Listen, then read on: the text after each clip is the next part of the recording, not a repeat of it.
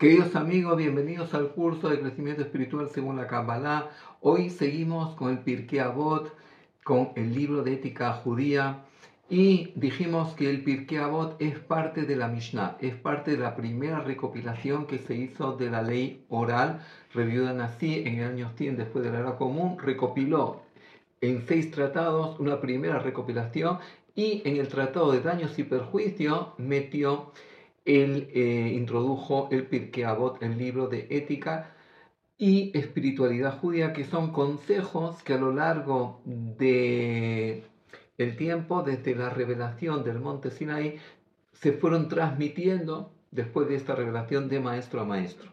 Y hoy estamos en el capítulo 4 y dice Benzoma decía, dice, ¿quién es el inteligente? Dice, el que estudia de todo hombre. Dice, ¿quién es el fuerte? El que conquista su instinto. ¿Quién es el rico? El que se conforma con su parte. ¿Y quién merece ser respetado? El que respeta a las criaturas. Y vemos que aquí Bentomar rompe las, las definiciones convencionales. Generalmente cuando nosotros decimos quién es el inteligente, pues siempre pensamos una persona que tiene un coeficiente intelectual muy alto. O quién es el héroe, el fuerte, pues el que tiene mucha fuerza física. O quién es el rico, el que tiene muchas posesiones. Y quién merece ser respetado, pues generalmente pensamos la persona que es admirada, la persona que tiene estatus. Sin embargo, Benzoma rompe todos los esquemas y nos da definiciones totalmente diferentes. Él nos dice que quién es el inteligente, dice la persona que tiene esa capacidad de aprender de cada hombre. Dice, ¿qué quiere decir? Nosotros sabemos que cada alma es exclusiva e infinita y diferente.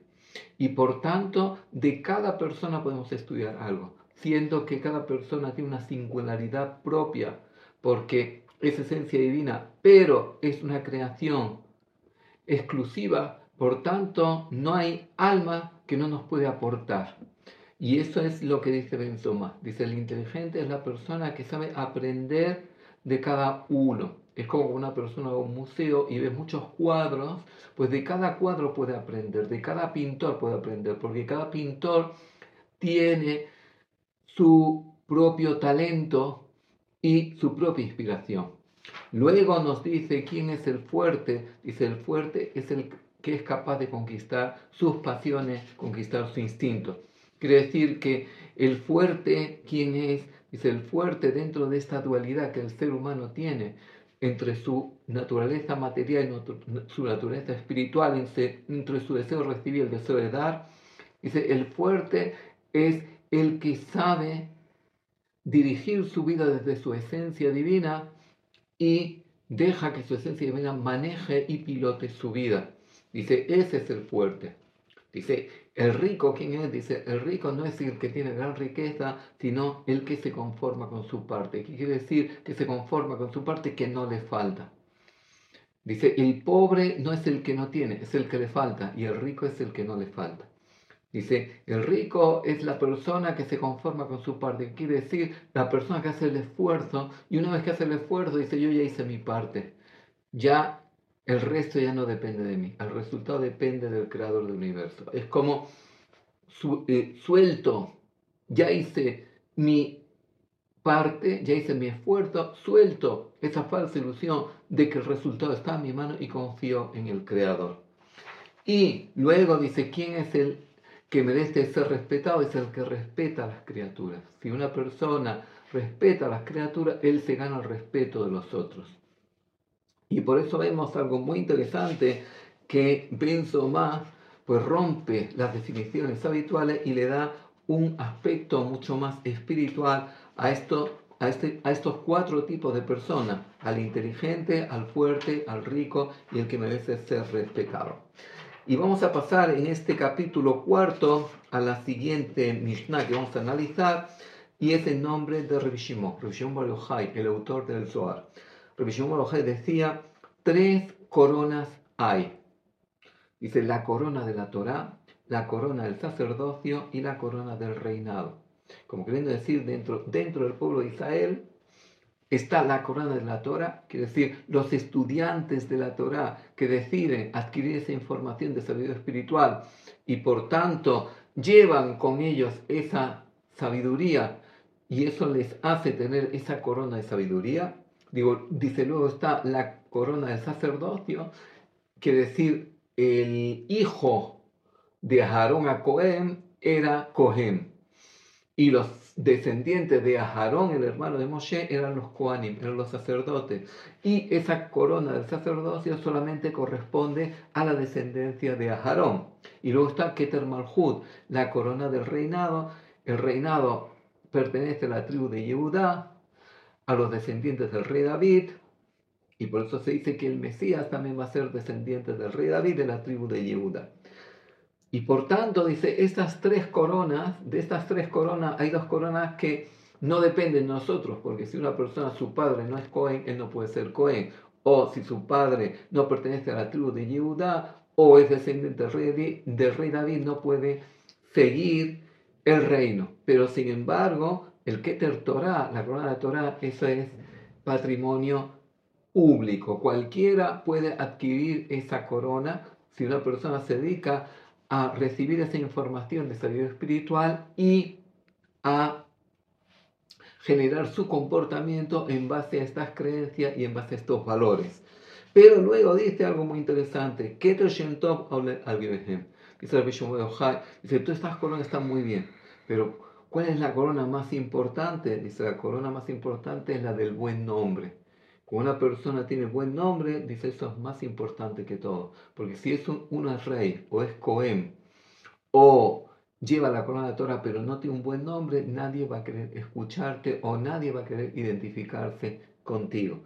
Por tanto, puedes portar estas coronas y es un honor portarlas, pero tienen que estar acompañadas por la corona del buen nombre. Y luego eh, viene Revillanay, en la misión número 15, en este capítulo 4, y dice, en Dice, no está en nuestras manos entender la tranquilidad del malvado y el sufrimiento del justo. Y aquí plantea Revillanay una de las cuestiones más difíciles de poder entender por qué el justo sufre y el malvado triunfa. Esto ya lo preguntó Moshe Rabenu, según el Talmud en, del Tratado de Brajot, cuando le dijo a Dios, anúnciame tus caminos, cómo tú diriges el mundo desde la justicia, donde vemos una realidad que el justo sufre y el malvado triunfa. Y también lo dijo el profeta Jeremías cuando dijo, Madua der Saleja, ¿por qué el camino de los malvados tiene éxito? Y, pero dice Revianay algo muy tajante.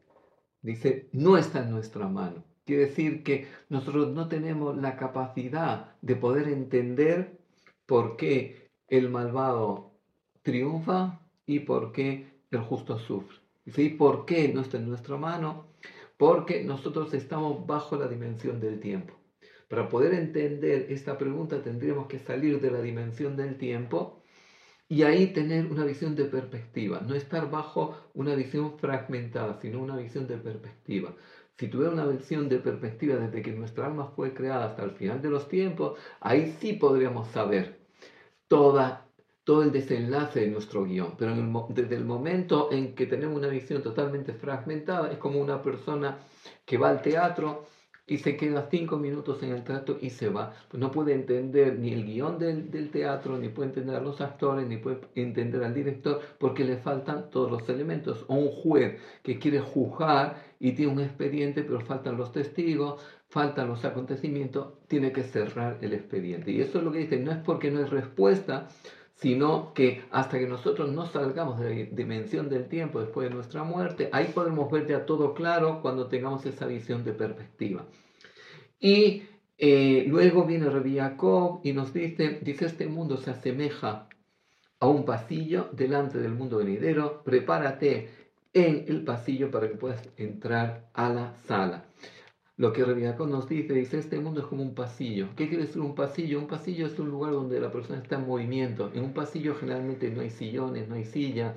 El pasillo es solamente para pasar.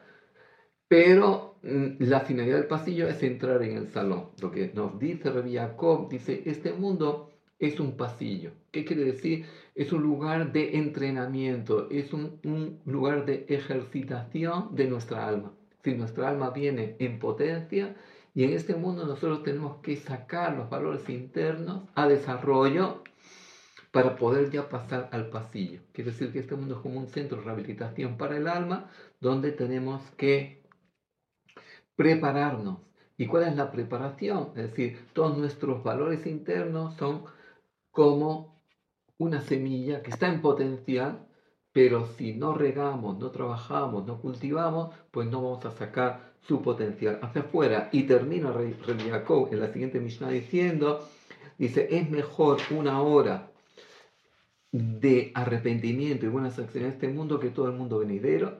¿Qué quiere decir? Desde el punto de vista de crecimiento, es mucho mejor este mundo si lo sabemos aprovechar a través de las buenas acciones, el arrepentimiento, que el mundo venidero, que es un mundo pasivo. Pero desde el punto de vista, continúa diciendo, desde el punto de vista de lo que es la plenitud para el alma, dice, una hora de plenitud en el mundo venidero vale más que todo este mundo eh, temporal. Muchas gracias por estar aquí con nosotros. Si les gustó, hagan like. Si todavía no se han suscrito a nuestra página, le invitamos a suscribirse. Y si quieren participar en nuestros talleres y cursos gratuitos, les invitamos a copiar el email que va a aparecer a continuación. Muchas gracias.